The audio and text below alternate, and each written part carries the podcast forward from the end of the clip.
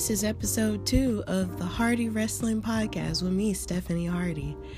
So, if you're new to listening to this, if you're listening to the second episode before you listen to the first episode, because sometimes that happens, this is a podcast about professional wrestling um, from the perspective of me, a very young fan. So, if you want to listen to more of the podcast, episode one is available on Anchor and Spotify and now Apple Podcasts. So, what I'm going to be covering, I'm going to be talking about news and gossip ish because I never want to like start off um, reporting things that aren't necessarily the truth. So I'm just going to say what's been said as opposed to saying it as fact. So we call it news and gossipish. And I'm going to be talking about how I feel about different segments from the different WWE shows that come on during the week with WWE Raw, SmackDown, and NXT. And I'm going to be sharing my thoughts like with different stories that I have as a wrestling fan. So, thank you for listening if you have already listened to the first episode. Um, I plan to record episodes every weekend. So, thank you for joining me for the ride.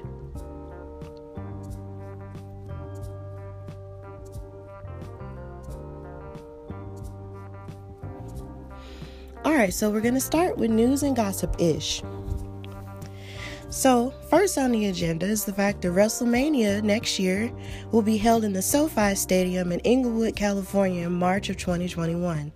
It's bound to have star power simply because of the fact that it's going to be held in Hollywood and they're advertising it as such.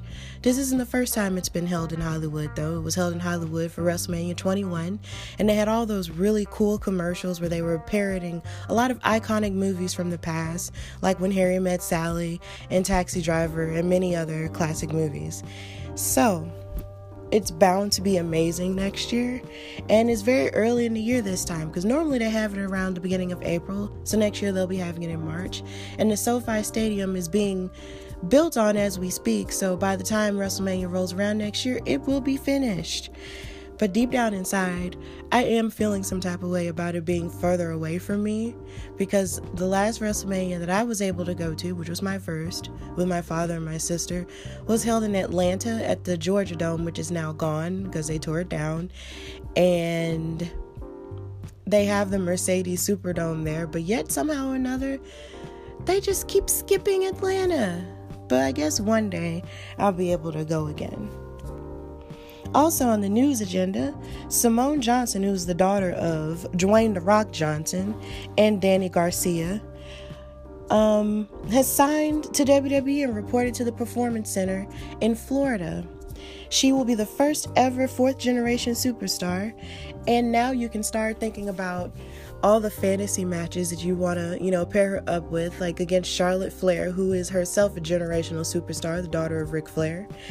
And in an interview with Cathy Kelly, she spoke about having a strong support system in her family and also Triple H, who runs the Performance Center down there in Florida as well.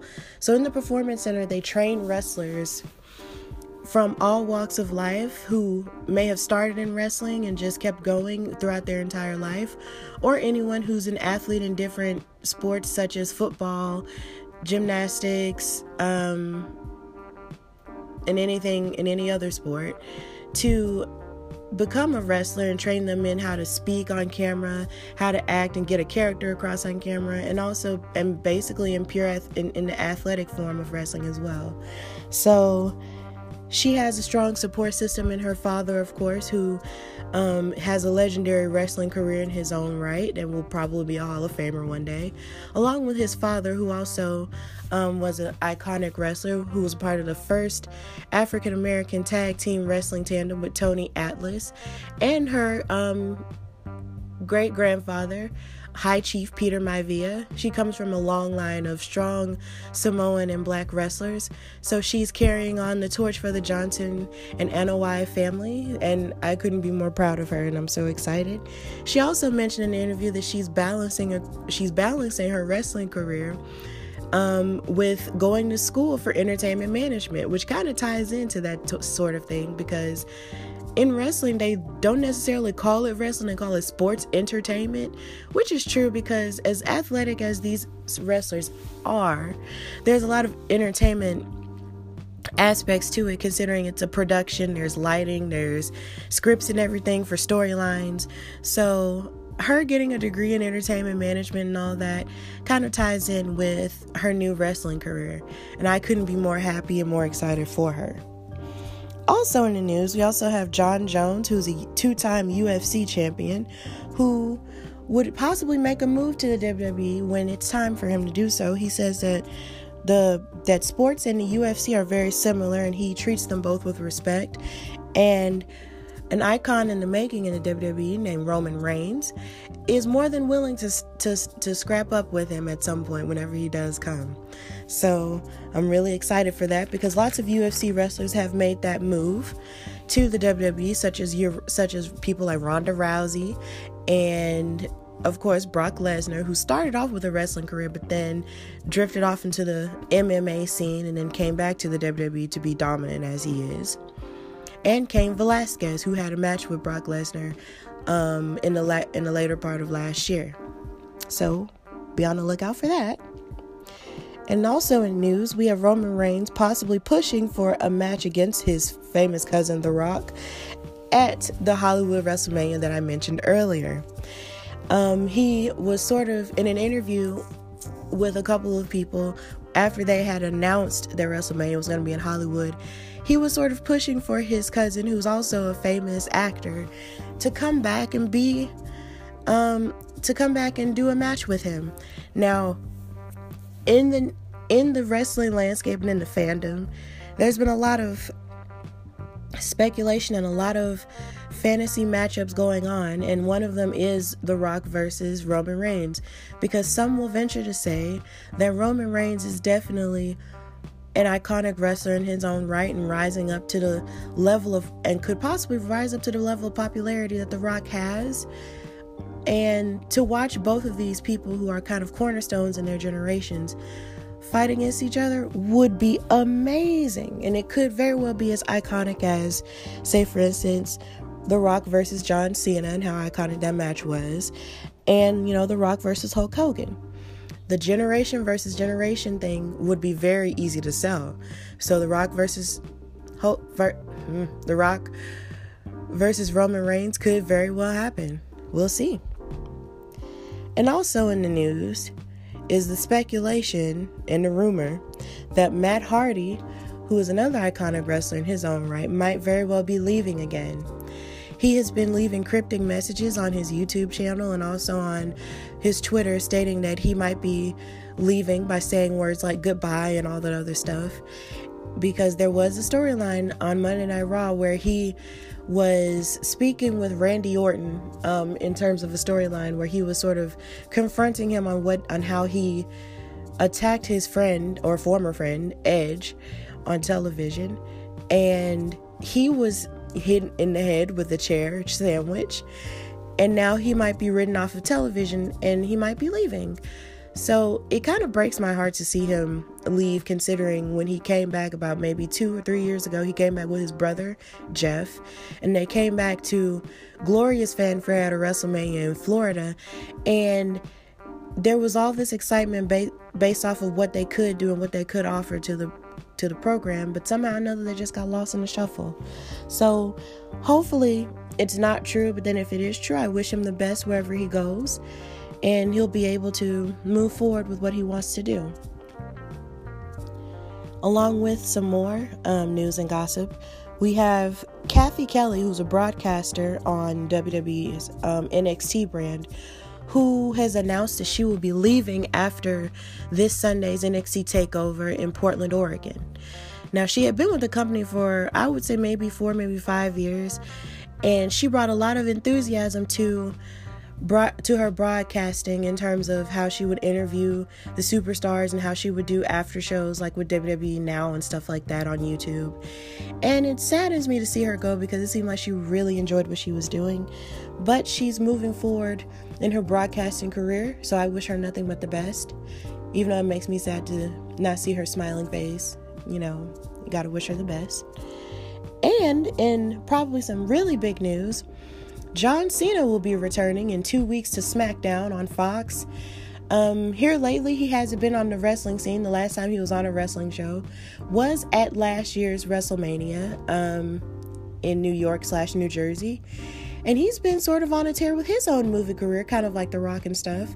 And he's been doing really successful, really successful sponsorships with pistachio nuts, hefty bags, and stuff like that. So it's been cool to see him become mainstream in a sense. But he will be returning to SmackDown on Fox in two weeks. So it'll be cool to see him again.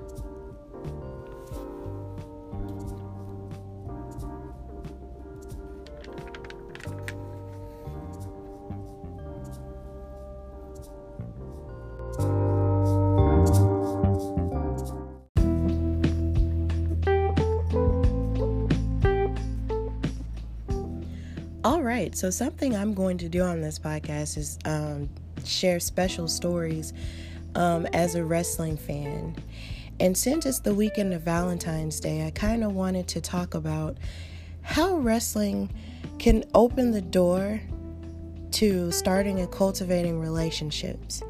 As you all know, um, that I, if you listen to the first episode, I mentioned how wrestling has allowed me to make different friends and um, cultivate better bonds with my family members, and how it also brought me the love of my life.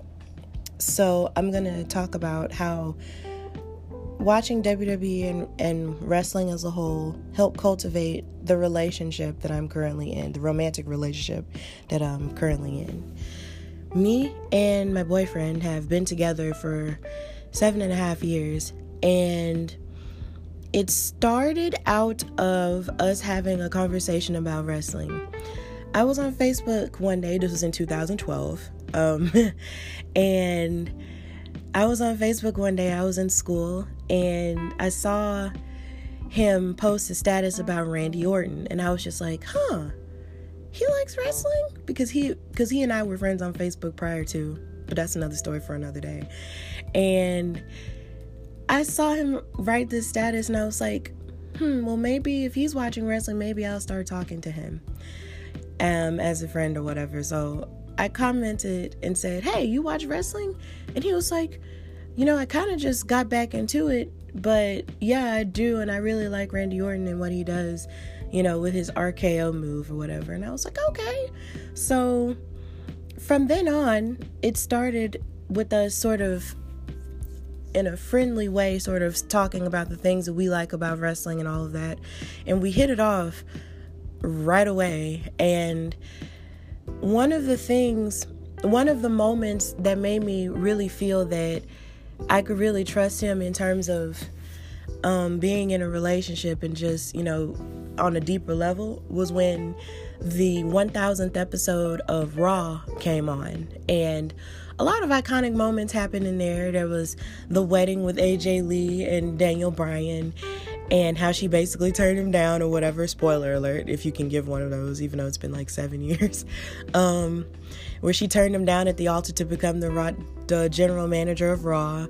And then there was the moment where CM Punk also turned on The Rock and beat him up and everything and DX return and all of that. So that was a pretty special episode in the fandom of wrestling. And excuse me.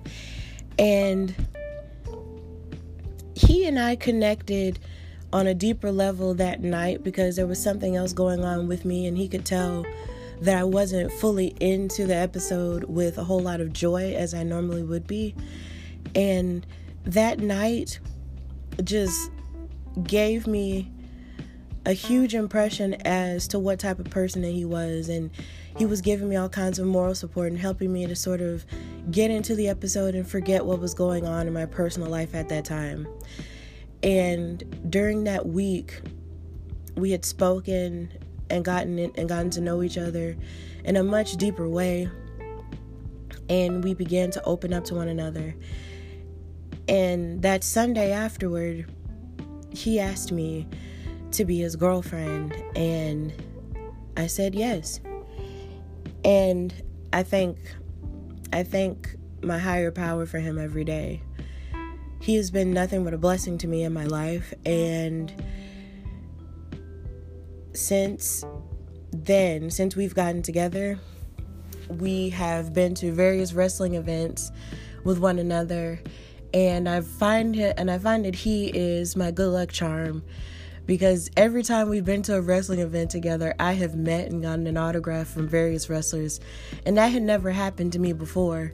So I literally thank my lucky stars for this man. And since it's Valentine's Day weekend, I want to do nothing but thank the higher power that I believe in and wrestling for bringing this beautiful man into my life. And I hope that wrestling can bring you some type of joy in the fact that you can make a friend or, you know, bond with someone um, as closely as I have in life, period, and it can bring you joy.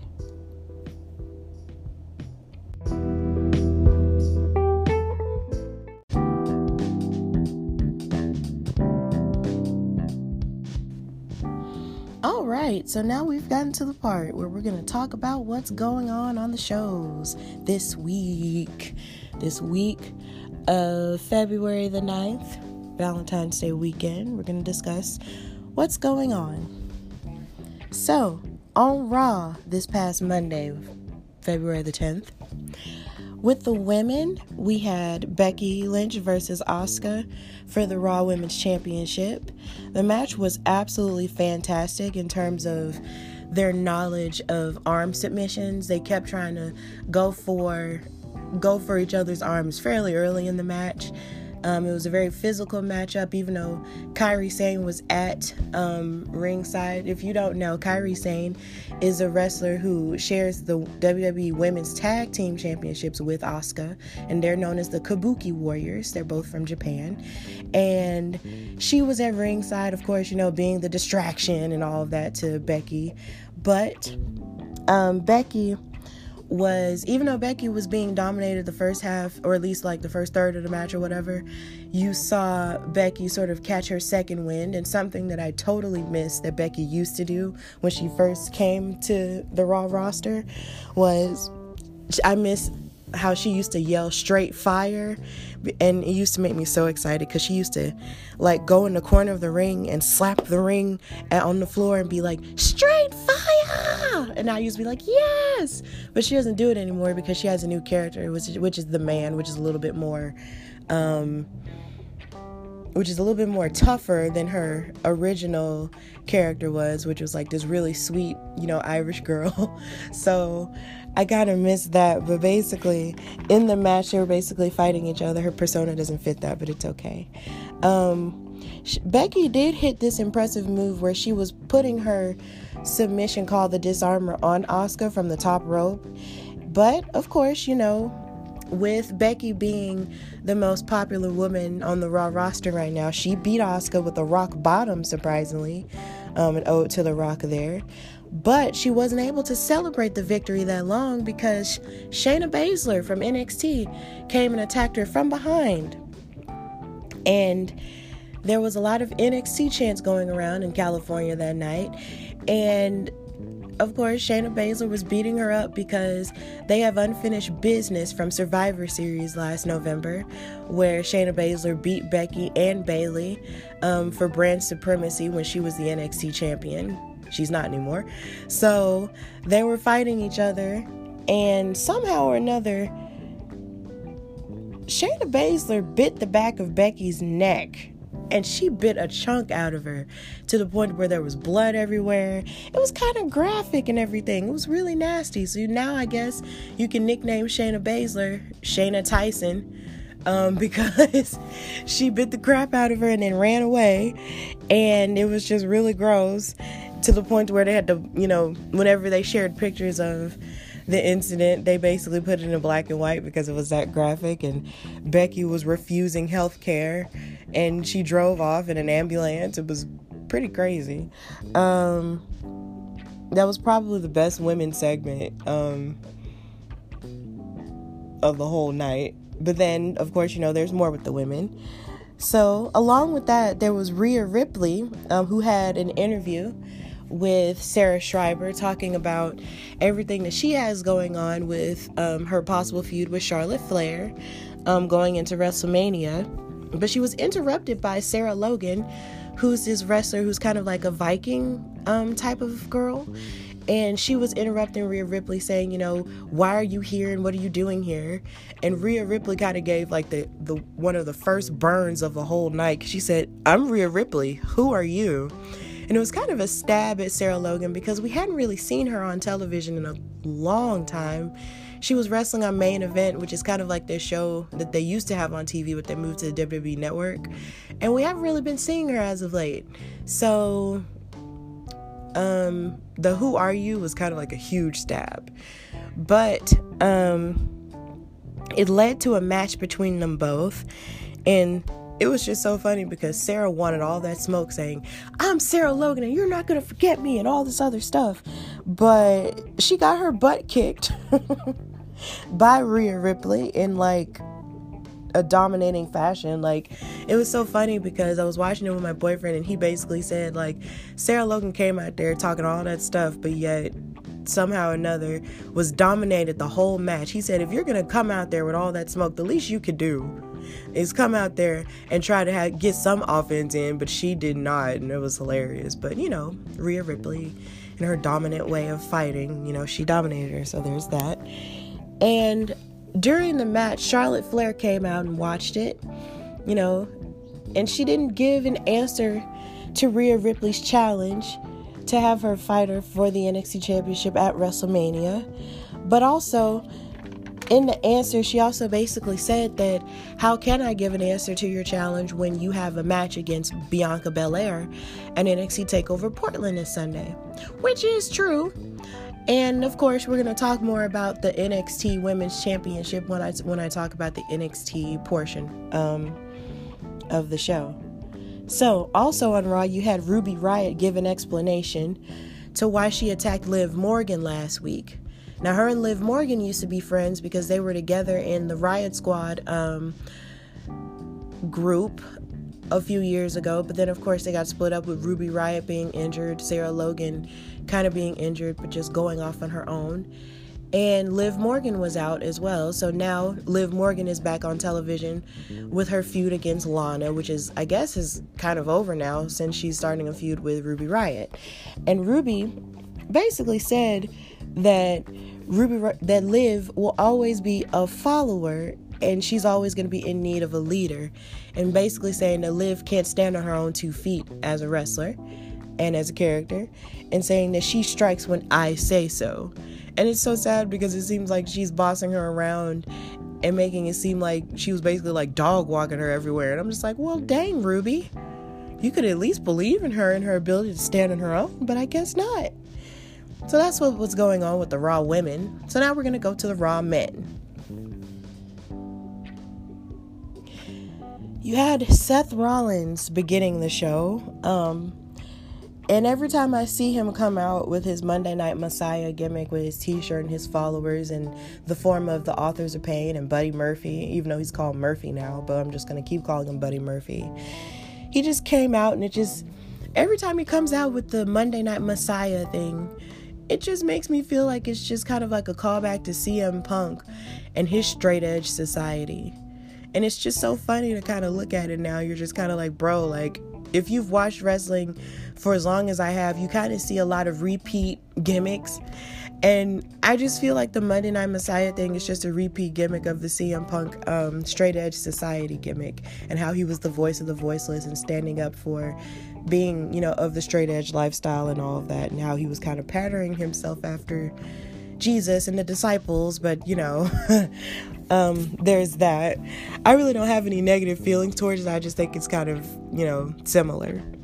And he turned heel and everything. Since he's turned heel, which in wrestling terminology means you become a bad guy, it's like he's come out, you know, acting like he's God's gift to wrestling and, you know, it's just kind of a lot. But then, you know, Monday night his edges were laid and everything with a man bun. He was feeling himself. And another thing about this gimmick that sort of makes me kind of sad is the fact that you have Seth Rollins and Buddy Murphy who are the tag team champions on Raw. And then you have the AOP who haven't who hasn't really, you know, find, found their stride as tag team wrestlers on their own. It's like when they debuted on the main roster, from NXT, it's like they started fighting and they really weren't putting anything um, of importance in terms of the tag team wrestling landscape. And then, of course, they, they kind of went off TV for a while. And then now they're back. And they weren't even allowed to fight for the tag team titles um, against the Viking Raiders, who were very dominant in their um, reign as tag team champions. And in my opinion, they really should have been put in a program with them simply because of the fact that they're an actual tag team tandem.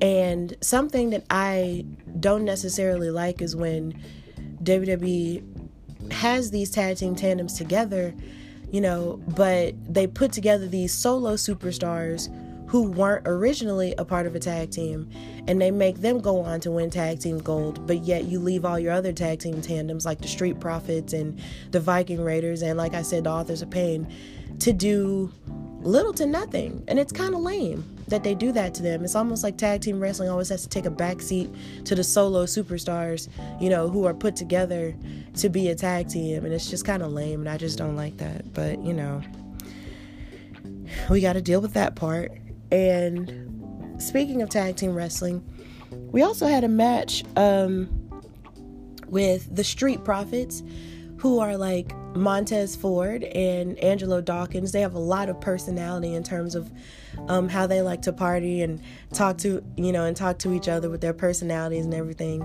And since they're called the Street Profits, they kind of give off the impression that they're like these really hype homeboys that you just know from high school or college or whatever, who are always the life of the party. And I love them so very much. And they were fighting in a match against Mojo Rawley and Riddick Moss.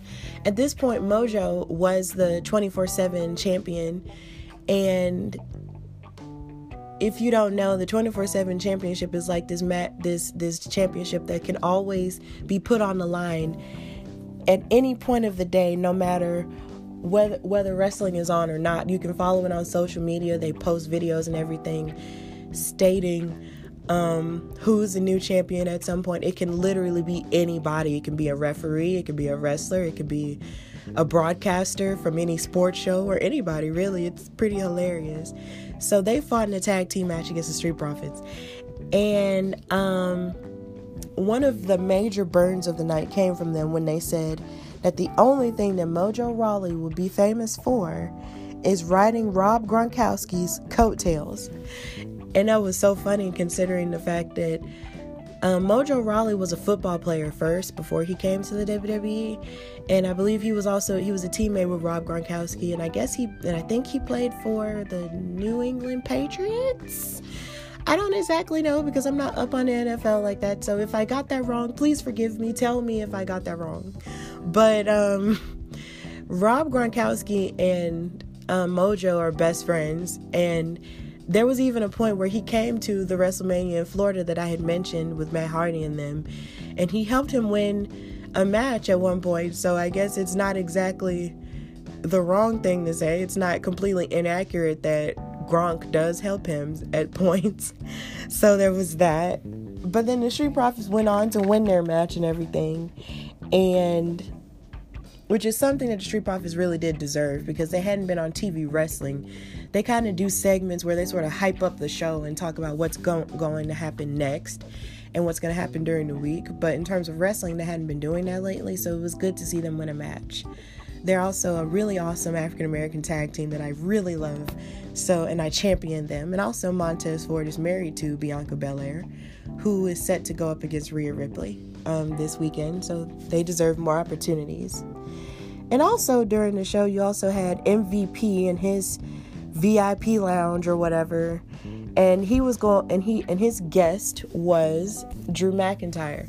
Now the VIP lounge is sort of like a talk show that's in the style of um, like in the style of Mrs. Um, Miz TV, and also if you want to go back even further, Piper's Pit with the late great Roddy Roddy Piper.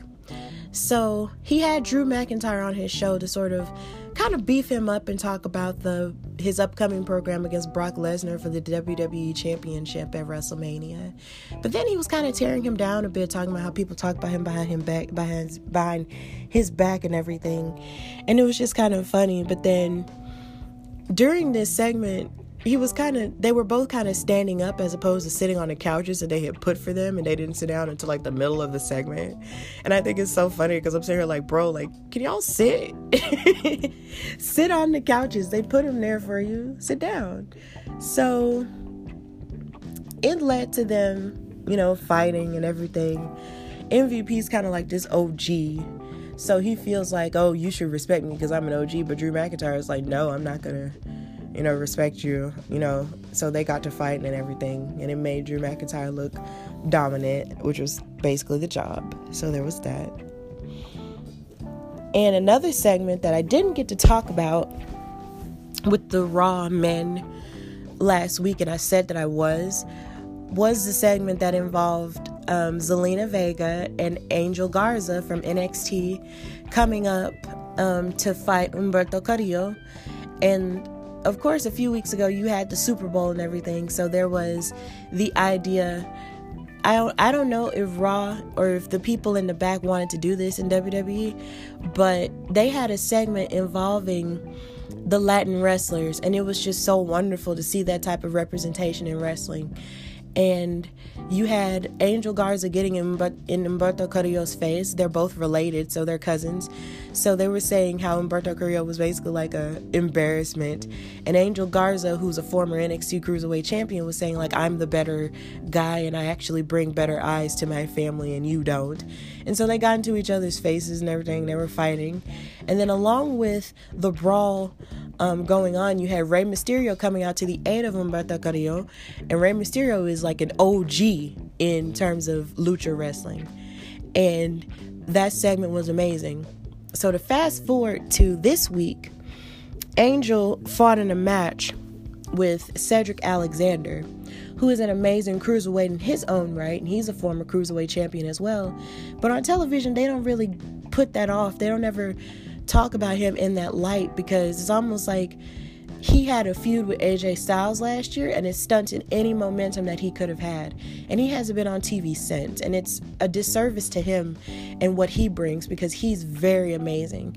Like, I'll never forget how when he wrestled on in the cruiserweight classic that they had a few years ago, they were saying, you know, a lot of people in the crowd was chanting, please sign Cedric and he was signed but it's like they haven't done anything with him since they brought him up to the main roster. And i would really love for him for for him to you know have more because he was able to show his athleticism in this match. But he wound up losing because you know they're still building up angel garza to be this dominant force. And i'm pretty sure that you know he might be able he might have a feud with andrade once he comes back from his suspension. So there's that. But I really feel like they should have justice for Cedric. Um, he deserves a whole lot better because he's so amazing. So there was that part. And that's basically all that I have to discuss in terms of the men and women of Raw. So now I'm just going to go and transition into what's going on on NXT with the women. Now, with NXT with the women, you have um, Rhea Ripley, of course, being the top um, billing in terms of what's going on with NXT Takeover. Um, she was on the show because she got into she got into an altercation with Bianca Belair because Bianca Belair was making it seem like Rhea Ripley was ignoring her. And it was just really funny because she was just like, You've been ignoring me because you've been skipping to Raw trying to get in Charlotte Flair's face when you need to be worried about facing me because I'm the EST of NXT. And Rhea Ripley got in her face and was saying, You know, you're not going to beat me. And so they got into a brawl after Bianca Belair's match against Santana Garrett. And it came out with Bianca Belair looking very dominant in that segment. So I hope she does her absolute best to win that match this Sunday because she is fantastic and she deserves nothing but the best. And I want her to win that. And then also with the women, you have you had a match with Candice LeRae, um, Candice Wrestling, versus Dakota Kai. Dakota Kai um, is a wrestler from New Zealand, and she has turned heel because you know she felt like she was being ignored, you know, because she was left off of the NXT Takeover War Games match, and she turned heel on her best friend, no less, Tegan Nox. And she injured Tegan Nox's knee, and ever since then, ever since Tegan Nox recovered from it, they have been fighting each other left and right. And in the middle of it is Candice LeRae, who was friends with all with both of them. So she wants to get her vengeance on um, Dakota Kai, and she beat her and beat her up and everything. Well, actually, no, Dakota Kai beat Candice LeRae, and she beat her up with the ring bell and all of that. But then Tegan Nox came to her aid, and they basically both beat beat them up. But then security broke them up and everything. So now Tegan Nox and Dakota Kai are gonna fight in a street fight this Sunday, and that's gonna be lit. So there's that part. And then with the NXT men, you have, of course, the program with Adam Cole fighting to defend his NXT championship um, against Tommaso Ciampa, who never lost his NXT championship. He had to give his championship up due to a really bad neck injury, and he was out for basically almost a year, but then he came back and recovered, you know, quicker than expected. So now they're going to fight each other for the championship. And of course, Adam Cole thinks he's better than everybody. And he's a great wrestler, don't get me wrong. But his X Factor will always be his group, the Undisputed Era, which consists of Bobby Fish and Kyle O'Reilly, who are the tag team champions, and Roderick Strong. But Roderick Strong has been kind of out of the equation because of his feud, and I'll talk about that later. But Adam Cole and Tommaso Ciampa are basically going to fight each other, and it's going to be incredible, and I'm looking forward to that. And speaking of um, Roger Strong and Velveteen Dream, they won't be fighting this Sunday, but they'll be fighting um, this coming Wednesday. He has a feud with the Velveteen Dream, who has returned in glorious fashion. I'm so glad to see him. Um, he basically attacked Velveteen Dream, and he's been out with due to injury because of it. Now, he came back about a week ago and beat up on the Undisputed Era. And once he once he had beat the Undisputed Era up, he tore off his trunks, and on his trunks was Roderick Strong's family, which consists of his wife, who's also a fellow wrestler, Marina Shafir, and their son. And this is an ode to Rick Rude. If you have any, if you um, basically know, which is also a blast from the past, the ravishing Rick Rude um, used to get in his opponents' heads by spray painting people that they were close to on his wrestling trunks. And Roderick Strong was pissed about it. So he was like, Velveteen Dream, you know, you don't mess with my family and all this other stuff. But what's so funny is he's the bad guy. So you have Velveteen Dream, who's the good guy you know, trying to get in his head with the family thing, which, and they're turning that on its head. And Velveteen Dream basically said, you know, it's so funny because if anything bad happened to you, all of Marina Marina's um, needs would still be met, and it was so sexual. like, and everybody was like, "Oh, and Roderick Strong just got super mad and he just went to go find him and everything. And it was just hilarious. so we got that going on. And then along with that, you had a um, number one contendership match um, between Angel Garza and Lio Rush, you know, finishing out their rivalry. And that was a pretty athletic match, you know, and everything. So they were fighting for the number one contendership for the NXT Cruiserweight Championship, which is being held by Jordan Devlin. Um, he wrestles with NXT UK if you ever want to check that out. And they were fighting each other. And Lio Rush came out the victor. And Jordan Devlin got in his face and they were, you know, talking to each other, jaw jacking and talking smack. So that's going to be a very interesting thing. And then, of course, you know, this Sunday you also have the NXT North American Championship match between Keith Lee, um, the Limitless one, versus his OTP, Dominik Dijakovic, I say OTP one true person because they seem to fight each other all the time, but their matches are really good. So it's not going to be boring at all. So we'll see what's going to happen with that. So I'm going to go to a break right now because I've been talking for a very long time. So once I come back, I'll be talking about SmackDown um, and everything that happened with that.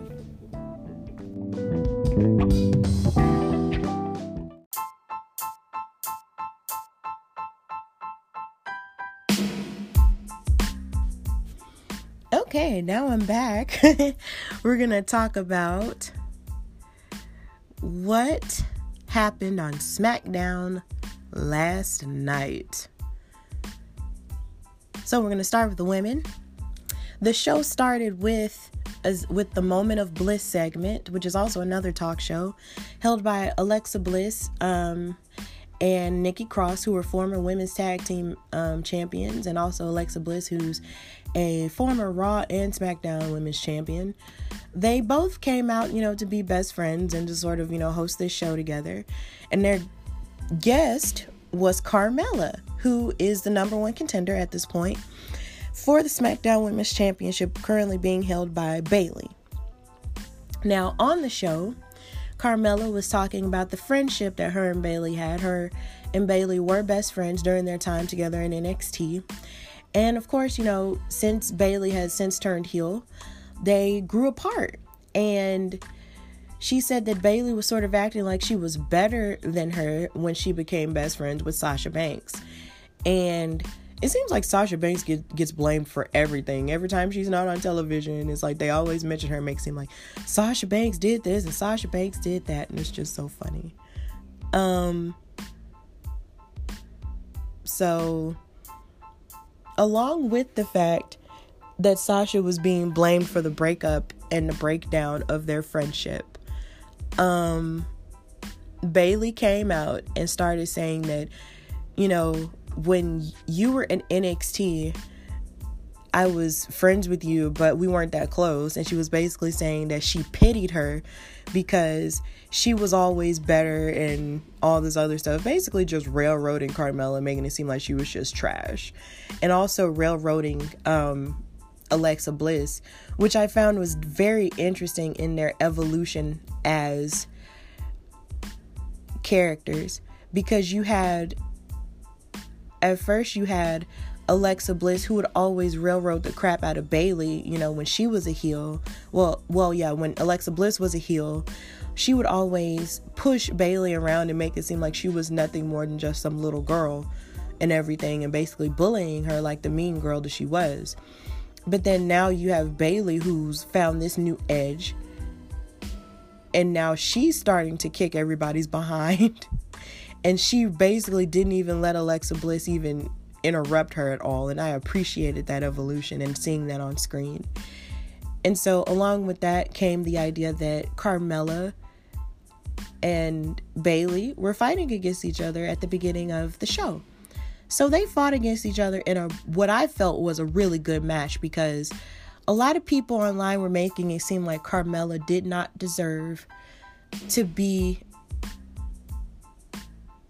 in that number one contendership spot because they feel like it should have immediately gone to Naomi.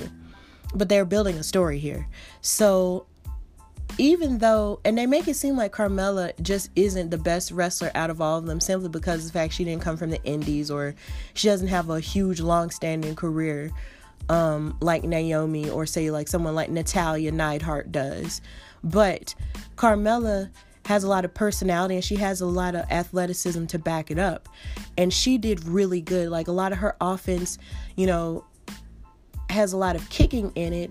But before but even before the kicking it's like she had a lot of submissions going on and everything and a lot of high flying you know stuff that she was doing that she doesn't normally do so she actually did really good in that match up against Bayley, and it was almost as if Bayley was sort of you know undermining her and making it seem like you know you don't belong in this match but carmella was really backing it up and backing up her talk and i really appreciated seeing that from her.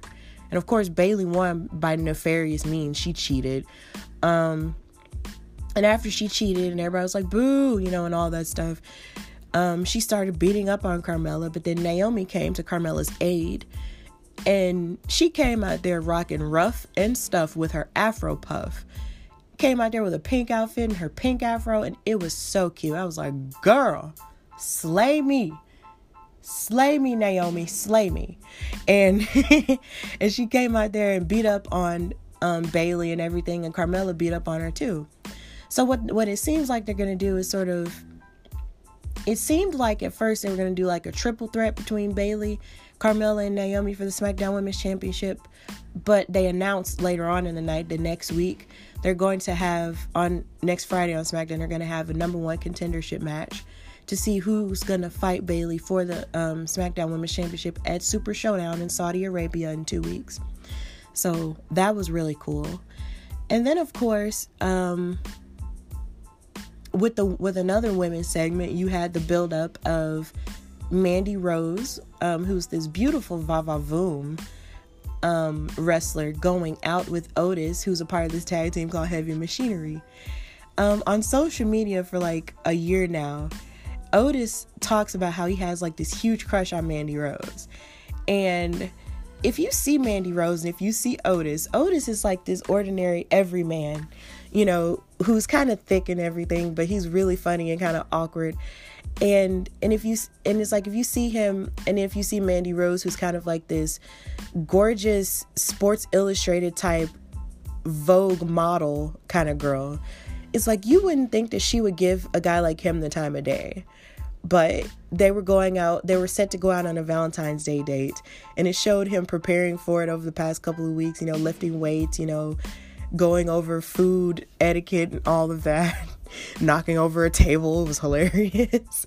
And um he was set to go out on this date with her last night because it was valentine's day. But oh my god in the worst possible way they snatched the rug out from under us and Dolph Ziggler, this other blonde dude wrestler, you know, insinuated himself within that date. And it's to be assumed that him and Mandy were on a date, and then Otis walked in a restaurant and saw them both sitting together. And it set his confidence backwards, and he dropped the roses on the floor and he walked off. And I'm just like, no! I was really rooting for them because you know, their romance had been really sweet. They had been building it up over the past couple of weeks with him helping her in her matches and everything and helping her in the Royal Rumble and all that. It was so cute. So it was just kind of like to watch to watch it all kind of crash down. It was just like, why, Lord? But you know, I guess, you know, they're going to build it up. So, you know, if they do, you know, get together, we'll be like, yeah, but, you know, we'll see. Um, it just broke my heart last night because I was feeling all the feelings of Valentine's Day and that just crushed me, but we'll see. And um, to go to the SmackDown men, you have the tag team match between The Miz and John Morrison, and they fought.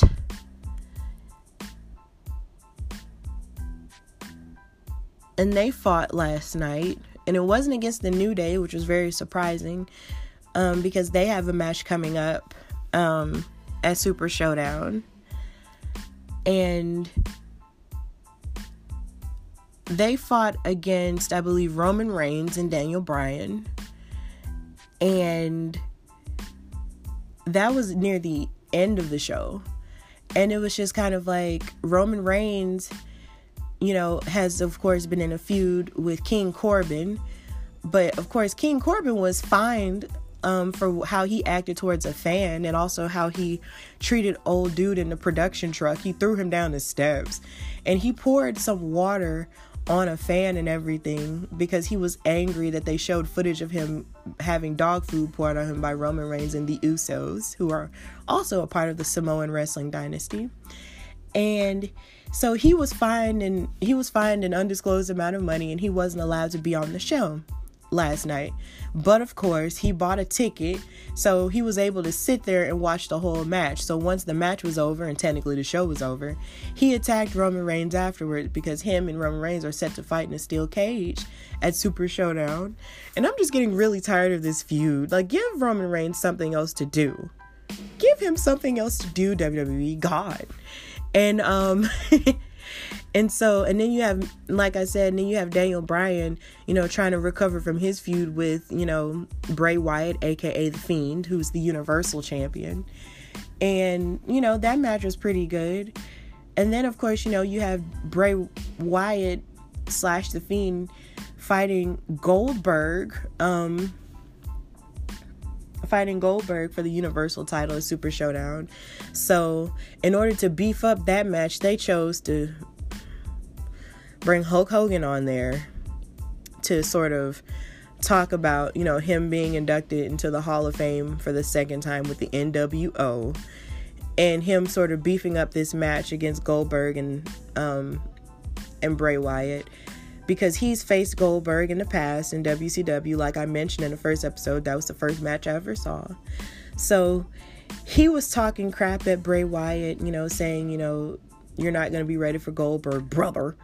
And and then you have Bray Wyatt saying, you know, I'm the fiend, so I don't have anything to worry about. And basically, he parodied and interrupted Hulk Hogan's segment with Michael Cole and Corey Graves um, with his parody of the NWO intro saying, This announcement has been paid for by the Firefly Funhouse. And I was like, Yes!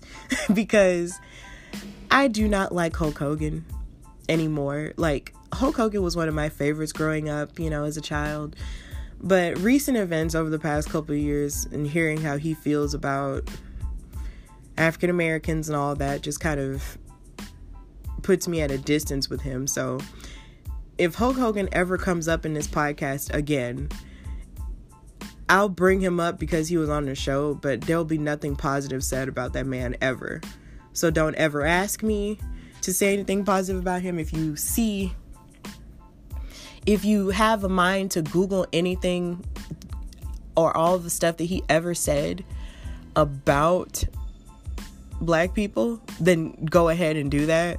But and you'll see why I feel the way I feel, but just know that I don't have I don't have anything positive to say about that man at all. And for the life of me, I think it's funny that they're trying to introduce him back into the fold in WWE as a legend and all that. We're supposed to respect him after all that mess but I just don't respect him. And I feel like him being able to be inducted into the Hall of Fame for the second time as a member of the NWO is the definition of privilege, but that's whatever. And just know that I'll never have anything positive to say about that man. So, Goldberg versus Bray Wyatt is coming up, and that's just, and that's going to be a very interesting match because something that they love to do um, whenever they go to Saudi Arabia is sort of pull from the past um, to sort of, you know, cater to that demographic. And they cater to us in the United States using that too, coming around WrestleMania time or whatever, or just when it involves a big four pay per view. Um, like WrestleMania or SummerSlam or Survivor Series or the Royal Rumble. Um, but they do it more so with Saudi Arabia. So I guess it's probably safe to assume that some of the wrestling that they watch might be um, a little bit older or whatever, but you know, that's what they're gonna do. So that's basically all that's going on on all the TV shows on Raw, SmackDown, and NXT. So hopefully you'll be able to watch what's going on. And like I said, this Sunday is their pay per view, um, NXT Takeover Portland their takeovers, the NXT takeovers are always really good. Like it's almost like you get the best action from this brand that was sort of built to be developmental, um, but now it's sort of building up to the point to where it's its third brand that's on the same level, if not on a higher level than Raw and SmackDown is. So I would definitely recommend you watch that on the WWE network if you can. Um, they let you, you know, log on for free, you know, if you're new. So if you do want to start that, then please go ahead, you know, and watch it. But then if you don't want to watch it, of course, you can always watch the shows and watch stuff on YouTube for free, and then they'll be able to, you know, catch you up. Or you could just listen to me and I'll tell you everything now. Um, I'm probably going to talk about it on next week's show. So, yeah, that's what's going on in wrestling now.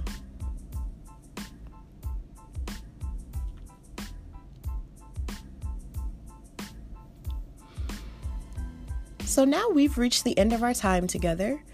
So, um, I just want to thank those. I want to take this time to thank people who have been listening to my new podcast. This is a new endeavor for me. Um, I didn't think that I would I would ever be able to have the courage to do something like this, like a podcast or anything for that matter, because I didn't think anybody would ever want to like listen to me talk for a long period of time or listen to me, period. And that's just a lot of stuff that I have to figure out on my own. But um as I'm growing as a human, but I just want to thank everyone who's listened to it so far.